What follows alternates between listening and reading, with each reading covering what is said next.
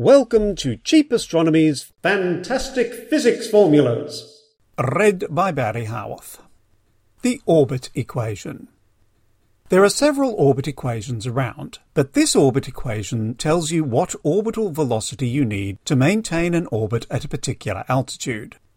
So v, for velocity, equals the square root of g, the gravitational constant, times m, the mass of the planet you're orbiting, divided by r, which is the radius of the planet plus your altitude above its surface. The planet can be any planet, since g is a universal constant. You'll just need to know the planet's mass and radius, which reflects its density and hence how much gravity it can generate. The orbit equation is based on Newton's second law, where F, force, equals ma, mass times acceleration, and it also draws on Newton's universal gravitational formula, where the gravitational force between two masses equals g, the gravitational constant, times the product of two masses, divided by the square of the distance between them. The orbit equation can be derived from F equals ma, since we can deduce that for the spaceship to remain in orbit, the force induced by the gravity of the planet at that altitude must be balanced by the spacecraft's motion. So, you start with a formula where Newton's law of universal gravitation is met by a trigonometrical representation of your spacecraft's circular trajectory, which is an angular acceleration.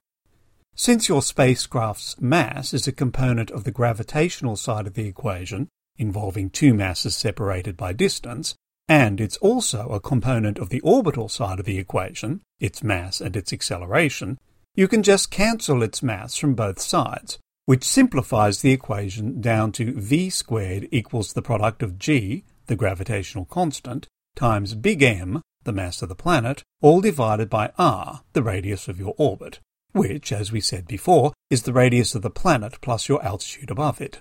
Then take the square root of both sides, and you get v equals the square root of g times m divided by r, the orbit equation.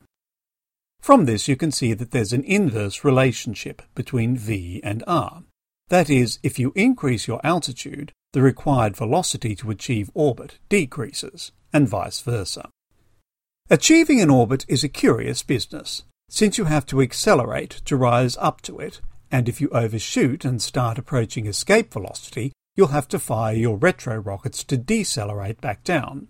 But once you are in orbit, you can just switch your engines off potentially coasting forever at the constant velocity that is determined by the orbit equation.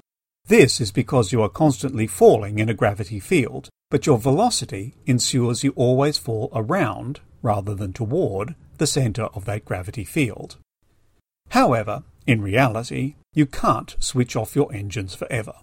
You will need the occasional correction burn to counter any residual air resistance, and also to counter any gravitational drag, since you are not orbiting a perfect sphere with a uniform density, and that imperfect sphere is rotating beneath you.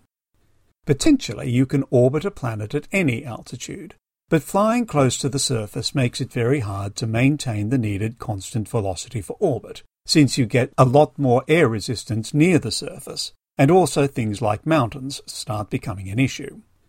So, successful long-term low-energy orbits are best achieved at high altitudes.